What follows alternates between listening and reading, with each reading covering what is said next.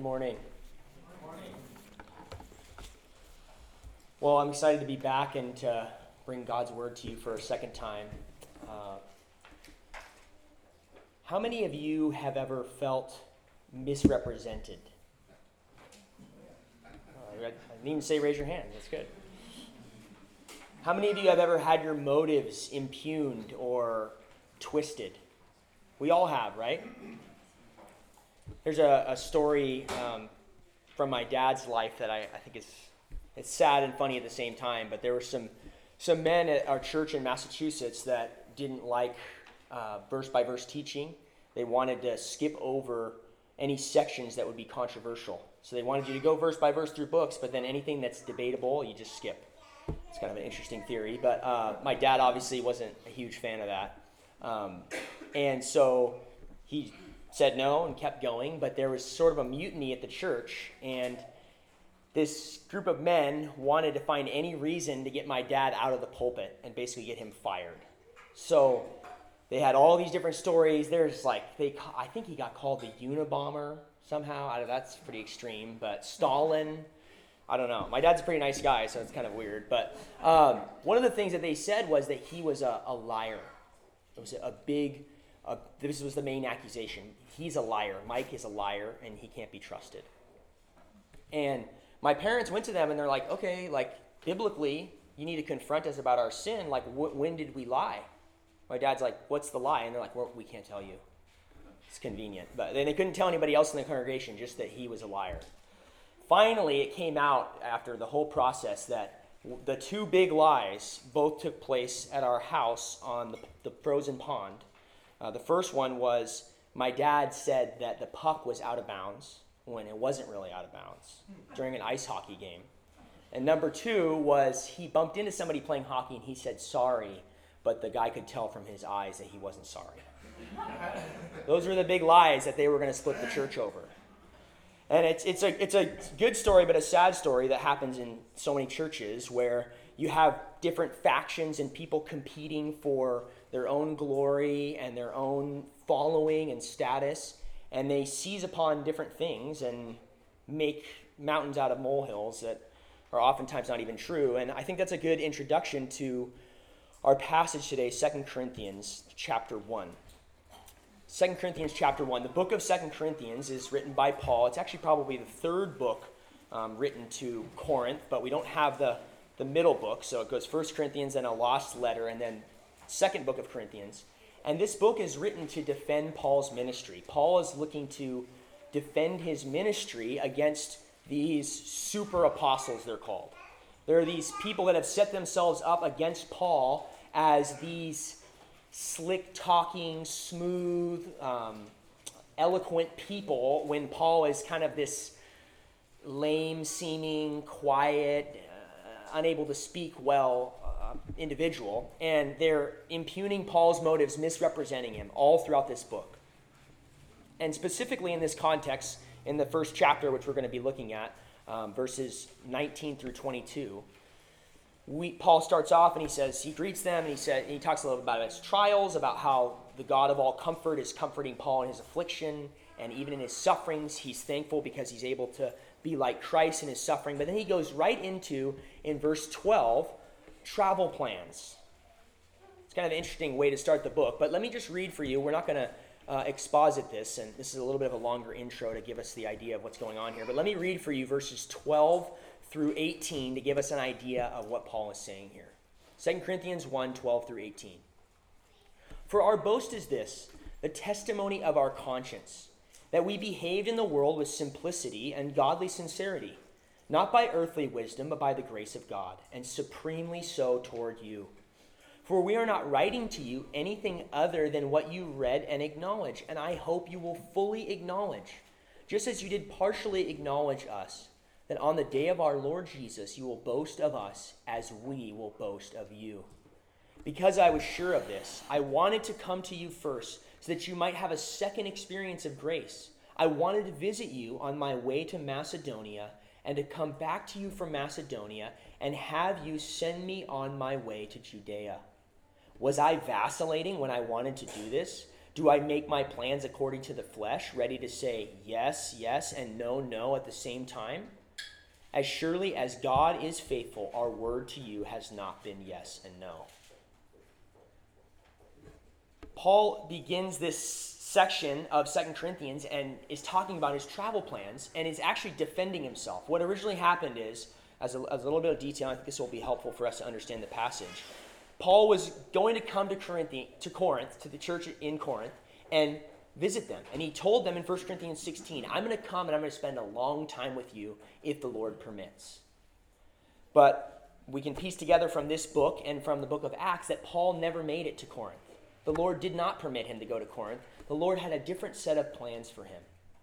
And these super apostles who want to twist Paul's motives actually use that as an example and say, Paul's vacillating or Paul's going back and forth. He's saying yes and no in the same breath. At the same time, he's making decisions according to the flesh. He's just saying anything to get people to like him.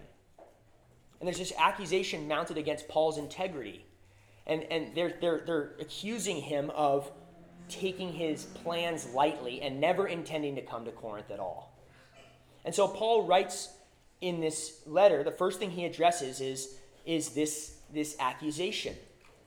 And just like in other passages of Scripture, like in Philippians 2 and even 1 Corinthians 11, Paul addresses this super practical issue with doctrine and theology. Paul doesn't see the disconnect that we so often see in our churches between doctrine and practical Christian living.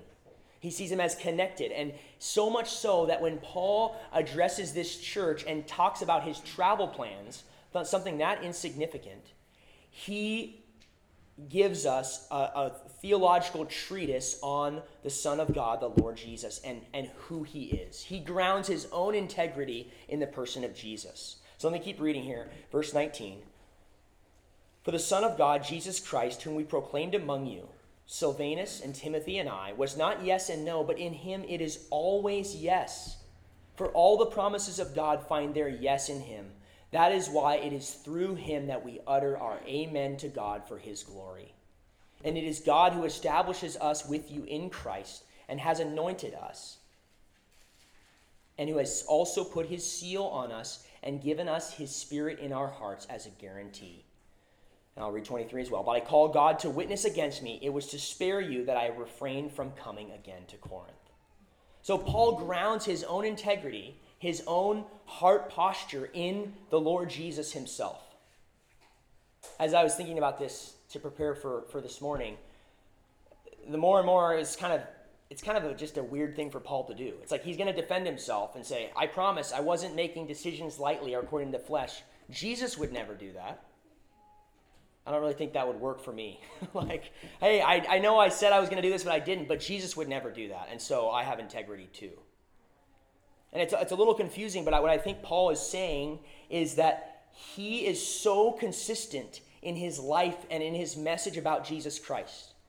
The Corinthians know his life is so obviously focused and connected in every aspect to proclaiming the Lord Jesus Christ. It's so it's almost one with the life of Jesus. That he can say, Jesus is like this, and therefore that's what my life is like. The Corinthians would know, oh, okay, yeah, well, we know you're all about Jesus. And if that's what Jesus is like, then that's a defense of your own integrity as well. And I think this is a, a convicting thing. I don't think that if I, as I thought about my own life, I don't think there's definitely aspects of my life that I don't think I could use this same argument on. And so, although it's not the main point, and, and Paul is an apostle, I think it's a convicting um, aside that Paul can defend his own ministry by pointing to the integrity of Jesus. Finally, before we get into uh, the verses themselves, it's interesting that Paul says in verse 23 that I call God to witness against me. It was to spare you that I refrained from coming again to Corinth. He actually says, I didn't, not only was I not making my plans lightly, I actually changed my plans for your sake. I was thinking of you. And later in verse 2, he details that a little bit, he didn't want to make another painful visit to them. Paul changed his plans because he knew that the sorrow of the Corinthian church would be increased if he visited at that time. And he didn't make that decision according to the flesh, but according to the Spirit. That in the in the grammar of the of this chapter, we the, the idea is I was walking in the spirit and God led me a different direction, and so that's why I didn't come. And I think it's an interesting thing. I was going to have this as my conclusion, but I thought I would just put it at the beginning. The Corinthian church was obviously very disappointed that Paul didn't come. They were obviously they were obviously saddened that Paul did not do what he said he was going to try to do. And they felt like Paul, or even Paul walking in the Holy Spirit, God was saying no to them in this decision. But Paul identifies himself with Christ and says, I had the same attitude as Jesus Christ, and in the Holy Spirit, I didn't come to you for your benefit. I was thinking of you. Even though it felt like a no to you, in my heart, I was saying yes to your good, yes to your benefit, yes to your spiritual blessing.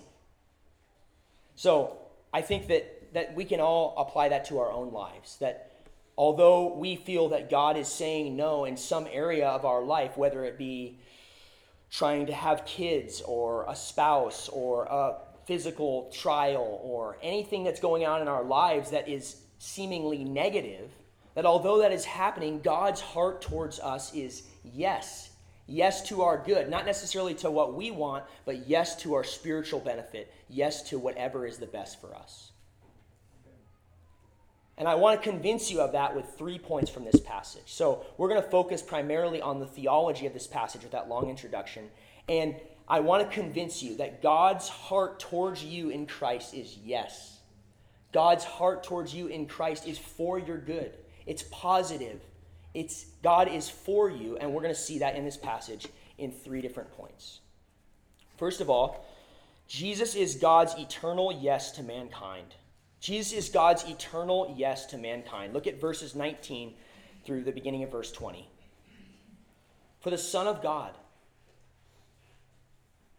Jesus Christ, whom we proclaimed among you, Silvanus and Timothy and I, was not yes and no, but in him it is always yes. For the promises of God find their yes in him. For all the promises of God find their yes in him.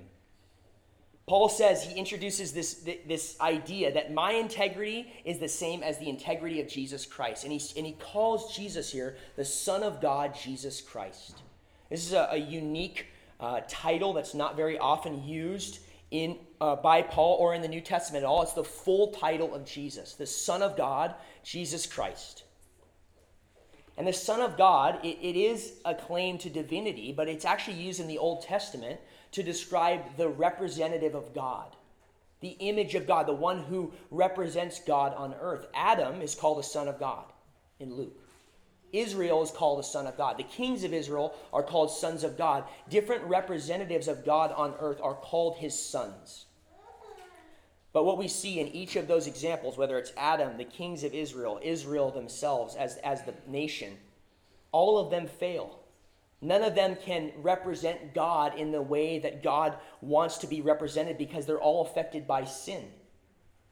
And so only the Son of God in eternity can be the real Son of God. Only Jesus, the eternal Son of God, can actually be the, the representative of God on earth. And so this is an Old Testament title, Son of God, that has a lot of meaning behind it but it also tells us of the divinity of Jesus Christ, that he is God the Son. He's the second person of the Trinity who's existed for all time. There was never a time where the Son was not. Jesus has always existed with the Father and the Holy Spirit in perfect equality and unity and blessedness. And this Son of God is Jesus Christ. That's his, that's his human title. Christ not being his last name, but meaning anointed one. It means Messiah. Jesus the anointed one. The prophets and the priests and the kings in the Old Testament would have been anointed by oil, but Jesus is anointed by the Holy Spirit. And his name, Jesus, means salvation. Paul says, This Son of God, Jesus Christ, who I'm proclaiming to you, the one who is divine and yet human, he's not yes and no. He doesn't go back and forth. You know the message that I preach to you. Jesus Christ is not, I'm going to save the world one day and condemn the world the next. Jesus said in John, I did not come to condemn the world, or he did not come to condemn the world, but that the world might be saved through him. And not only is Paul saying that Jesus has integrity and that he's honest, He could have said that a variety of ways, but he actually says that he's not yes and no. He introduces these two terms, yes and no, to go back and forth between the positive and the negative. And he purposely does this because he wants to say that Jesus Christ is the eternal yes of God. That God's attitude towards mankind is not just negative, not just the judge, but actually the whole entire world and God's plan is moving in a positive direction in Jesus Christ. Every single thing that's happened on earth has happened because God is bringing about his plan in the person of Jesus. He even allowed for the fall to happen in his eternal plan so that his son might be glorified in his life, death, and resurrection. Although we deserve God's judgment and justice and condemnation for our sins, God doesn't say no and condemn us to hell. He says, yes, there is life and happiness and joy still to be found in the person of Christ. Jesus Christ is God's eternal yes, but this passage details even more clearly what that means in, in verse 20. For all the promises of God find their yes in him. Literally, it's as many as are the promises of God, they all find their yes in Him. The entire Bible, all of redemptive history, is set up to point to Jesus Christ. It's not a collection of stories, primarily the Old Testament, to teach us moral lessons. That's true.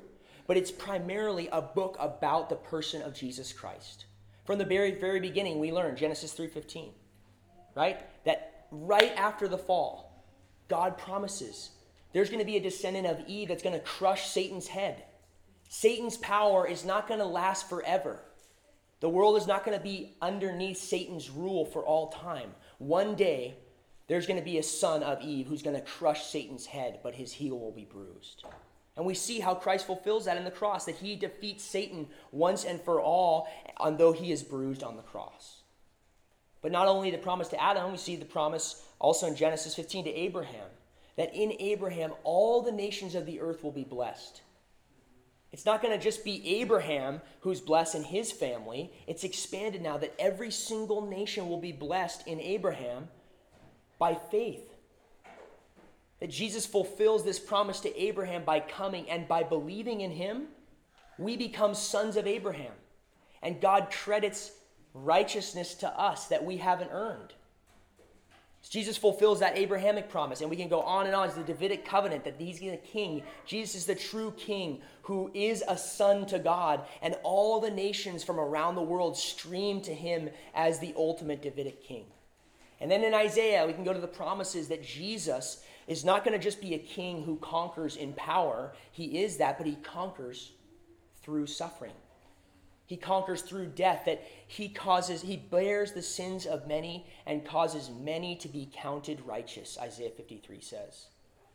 That Jesus not only defeats Satan, not only does he make us children of God by faith, but he does that through his suffering and death. And he credits us with his obedience and righteousness. And we give him our sin on the cross. And you can go on and on. And it's in Jesus Christ that, that the, uh, in, in Joel, that there's going to be uh, the Spirit pour, poured out on all men. Every promise of God in the Old Testament is fulfilled in Christ, as many as are the promises of God. And we, we could go on and on detailing that. But the point is, God makes all these promises. And sometimes there's a long time before those promises are fulfilled. And it's like, is this really true? Is this really going to happen?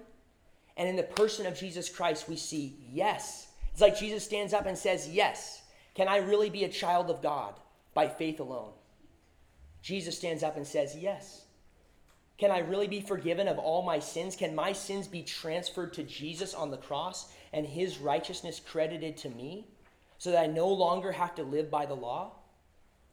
Jesus Christ stands up and says, Yes. Can I really be filled with the Holy Spirit? Can I, can I experience uh, new life through the death and resurrection of the Messiah? Yes, Jesus says. Jesus Christ is the eternal yes of God. Jesus is God's eternal yes to mankind. Secondly, we see that Jesus is the one through whom we say amen to God. Someone just said amen. Good job. You're tracking. Jesus is the one through whom we say amen to God. And so often, we don't really know what we just say amen because it's like hallelujah. What does hallelujah mean? We just, you know, people even say it in secular songs, but it means we praise you, Yahweh. It's hallel, hallel, hallel hallelujah. Amen. Uh, I think that one senator, he didn't really have it right when he said that it's, it's not about gender. It's not amen and a woman. I don't know if you guys saw that a couple years ago. Um, it's a Hebrew word. It means surely, true. I assent to that. That is right. Amen. They would say it, it, the people of Israel would say it when God would say, hey, from, from Mount Gerizim, hey, there's going to be curses for you if you disobey. And there's going to be blessings for disobedience. They would all say together, amen, in corporate worship. Surely that is true. And then I'm sure Corinth, they said this in, in worship. Amen. We set our seal to that. It's true. It shows that we believe whatever has been said. Read the rest of verse 20. It says, That is why it is through him that we utter our amen to God for his glory. That is why it's through him that we utter our amen to God for his glory.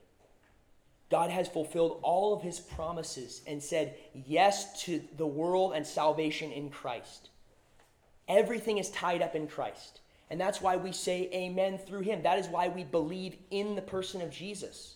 God has designed all of human history, all of the world to bring glory to his son. And so, if we want to know how do we glorify God, of course, it's through obedience, of course, it's through a transformed life. But, but here, Paul tells us that we glorify God by believing in Jesus, by trusting in him, by not relying on ourselves, but relying on him, by going to him as the source of all of those blessings. We don't look for blessings, spiritual blessings, outside of the person of Christ because everything is connected to Him. All spiritual goodness and blessing is found in the person of Christ. That's why we utter our amen to God through Him. That everything in our relationship with God must go through the person of Christ. It comes through, through Him to us in His promises fulfilled, and we go back to God through Jesus and say amen. We can't approach God on our own. We can't approach God outside of Christ. We need a mediator. We need a go between, someone who can, as Job 9 said, place his hand on us and his other hand on God. And that's what Jesus has done. I think this, this verse also shows us that our, all of our salvation is found in Christ. Sometimes, uh, I don't know if you know the preacher Sinclair Ferguson, he talks about how we can go to, to um, Jesus as the shopkeeper who gives us all different blessings. It's like Jesus is the shopkeeper. Oh, you want like justification? Like, here you go. You want to grow, sanctification? Here you go, glorification. And we think of those blessings of God as disconnected from Jesus. But the Bible is very clear that we experience all of these blessings in Christ, in our union with Christ. As we're connected to Jesus, we experience these blessings. We are sons and daughters of God because we're connected by faith with Jesus, who's the ultimate Son of God. We are justified, declared righteous before God because Jesus was justified in his resurrection. God accepted his obedience and death in his resurrection. And so, in our connection to Jesus, we're justified. And on and on and on. There's actually a great quote that I want to read by John Calvin that, that says this better than I could we see that our whole salvation and all its parts are comprehended in Christ. We should therefore take care not to derive the least portion of it from anywhere else. If we seek salvation, we are taught by the very name of Jesus that it is of Him. If we seek any other gifts of the Spirit, they will be found in His anointing. If we seek strength, it lies in His dominion. If purity, in His conception. If gentleness, it appears in His birth. For by His birth He was made like us in all respects that he might learn to feel our pain. If we seek redemption, it lies in his passion, if acquittal in his condemnation, if remission of the curse in his cross, if satisfaction in his sacrifice, if purification in his blood, if reconciliation in his descent into hell, if mortification of the flesh in his tomb, if newness of life in his resurrection, if immortality in the same, if inheritance of all blessings in his kingdom if untroubled expectation of judgment in the power given to him to judge. In short, since rich store of every kind of good abounds in him, let us drink our fill from this fountain and from no other. Jesus Christ is the source of all spiritual blessings from God. And that's why we go to him in faith. We glorify God by trusting and believing in Jesus and in what he says. And what does it mean to believe? What does it mean to say our amen? It's not just a, a word that we say, but it's a heart attitude of trust. The number one way that the New Testament describes trust or, or faith is to receive. To receive something. You don't contribute, you hold out your hands and receive. The Old Testament in the Psalms sometimes says to roll onto to describe faith. It's like you're rolling off of something and putting your weight onto something else, all your reliance on something. Old Testament also talks about leaning on something. That's what faith is. It's leaning, trusting, rolling onto, looking in John 3. It's something that doesn't contribute anything, it gets everything from what you're looking to. Faith finds all its power in the object of the faith, not in faith itself. And so, what we see here is that God is glorified when we say amen to his Messiah, to his Savior. And this is true whether it's the first time that we come to God, we come through Christ, or whether we've been Christians for 50 years. We approach God in the person of Christ. We don't relate to God based on our performance anymore. We're no longer under the law where we have curses for disobedience. All the curses that we have for our disobedience have been borne by Christ on the cross. And so we relate to God solely on the basis of Christ's work every day. Jerry Bridges t- says that our, our best days are not beyond the need of God's grace, and our worst days are not beyond the reach. We relate to God by faith alone every day. That's what Paul says in, in Galatians 2:20. He's not talking about sanctification or growth when he says, I have been crucified with Christ, and it is no longer I who live, but Christ who lives in me. And the life that I now live in the flesh, I live by faith in the Son of God. I live by saying my amen to the Son of God. In the context, Paul is talking about a righteousness that you have before God. Paul's talking about justification. Am I right before God? Is God angry at me? Am I at peace with God? And Paul says, the only way that I know I'm at peace with God every day is by faith alone. And then we respond in obedience, of course, but we never bring our obedience before God as, as a marker of our relationship to Him. Finally, Jesus secures our perseverance through the Holy Spirit. Jesus secures our perseverance through the Holy Spirit. Verses 21 and 22. And it is God who establishes us with you in Christ and has anointed us, and who has also put his seal on us and given us his Spirit in our hearts as a guarantee. We utter our amen to God for his glory, but it's God who's established with us in, uh, who has established us in Christ. 1 John 1 says that faith is a gift of God. God even gives us the gift of faith. If we're saying amen to God through Jesus, that's God working in us. That God has worked us in us in the Holy Spirit. He has established us. If you have trusted in Jesus, it doesn't come from you. That's not something that you decided to do.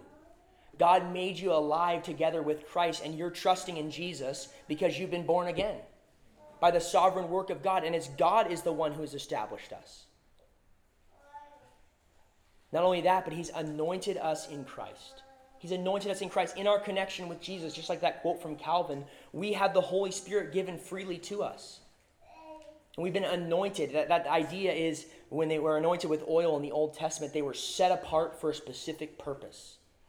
We've been set apart by God for a specific purpose to bring the Lord Jesus glory, to live for Him. And that's what the Holy Spirit does when He anoints us. It's not primarily, it's not about um, flashy gifts. So often the Holy Spirit is talked of um, only when there's miracles or crazy things going on that are shocking but the Holy Spirit anoints each and every believer. Paul says, not just me as an apostle, but he says it is God who establishes us with you in Christ. He's including all believers and has anointed us. Every single believer has been anointed by the Holy Spirit. And the Holy Spirit does amazing miracles. Yes, the Holy Spirit has done amazing miracles in the past, but the Holy Spirit primarily has anointed us by allowing us to live lives that are consecrated to the Lord. Look at the list of the fruit of the Spirit. It's a miracle that we can display those attributes in light of who we are in our flesh. And that's what the Spirit primarily does. He's anointed us and He's put His seal on us. God has put His seal on us. It's like a, a stamp, uh, a sign of ownership, stamped to indicate ownership that we are God's. We didn't come to this point where, where God says yes to us in Christ, to all his promises, and we say amen to God on our own. God has established us, he's anointed us, and he's set his seal on us so that we will make it to the end guaranteed because it's not us who's primarily holding on to God, but God who's holding on to us. And the faith in our life was in our lives was produced by God and given to us by the Holy Spirit. Not only that, but he's given us his spirit in our hearts as a guarantee. It's a legal guarantee is the idea. It's like a down payment. If you have the Holy Spirit, if you are trusting in Jesus Christ, if you are saying amen to the promises of God fulfilled in Jesus, you have the Holy Spirit. And if you have the Holy Spirit, that's a down payment, a guarantee of what is to come. So, what does the Holy Spirit do? Well, one of the things the Holy Spirit does is he convicts us of sin. And he gives us a new heart that is in conflict with our flesh.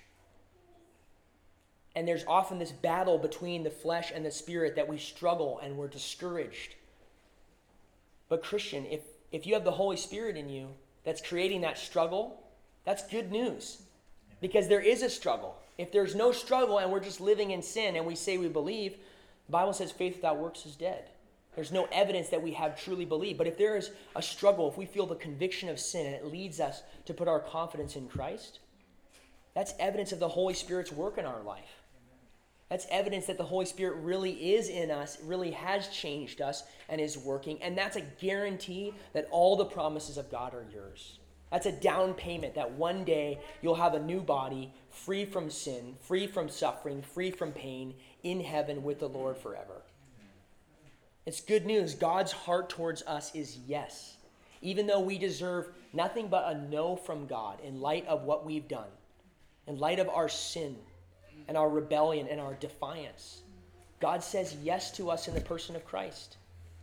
And that yes is for us if only if we say amen, only if we recognize it and put our trust in what Jesus has done. Put our confidence no longer in ourselves, but in Christ, whether it's the first day of our salvation or at the end of our lives. So, in light of that, I wanted to read a few promises or statements of God from the scriptures, and I was thinking since we've talked about what amen means, that it is us saying, truly, surely, we believe it, it is so, to God's promises, I was thinking we could say amen after each one of these promises of God. That God, as you consider this, God has only made these things true about you because of the person of Christ.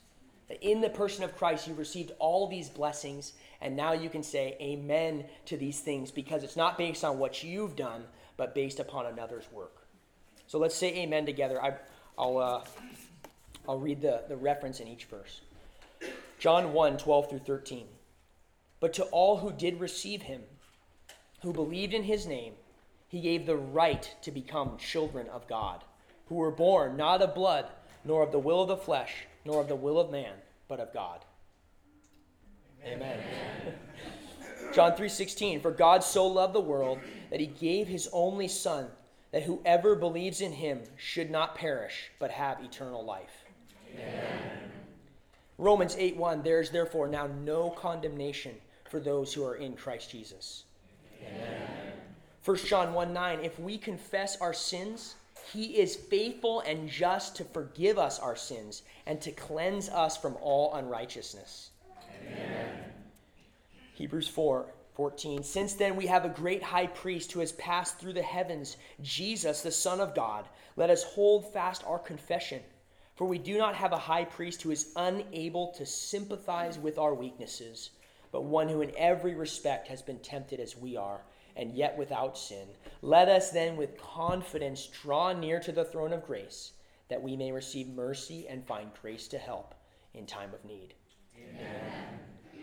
Romans 8, 28 through 30. And we know that for those who love God, all things work together for good, for those who are called according to his purpose. For those whom he foreknew, he also predestined to be conformed to the image of his Son, in order that he might be the firstborn among many brothers. And those whom he predestined, he also called. And those whom he called, he also justified. And those whom he justified, he also glorified. Amen. 2 Corinthians 4 16 through 18. So we do not lose heart. Though our outer self is wasting away, our inner self is being renewed day by day. For this light, momentary affliction is preparing for us an eternal weight of glory beyond all comparison as we look not to the things that are seen, but to the things that are unseen. For the things that are seen are transient, but the things that are unseen are eternal. Amen. He shall judge between the nations, and shall decide disputes for many peoples, and they shall beat their swords into plowshares, and their spears into pruning hooks. Nation shall not lift up sword against nation, neither shall they learn war anymore. Amen. Amen. Finally, Revelation 21 1 through 4. Then I saw a new heaven and a new earth. For the first heaven and the first earth had passed away, and the sea was no more. And I saw the holy city, New Jerusalem, coming down out of heaven from God, prepared as a bride adorned for her husband. And I heard a loud voice from the throne saying, Behold, the dwelling place of God is with man. He will dwell with them, and they will be his people and God Himself will be with them as their God. He will wipe away every tear from their eyes, and death shall be no more. Neither shall there be mourning, nor crying, nor pain any more, for the former things have passed away.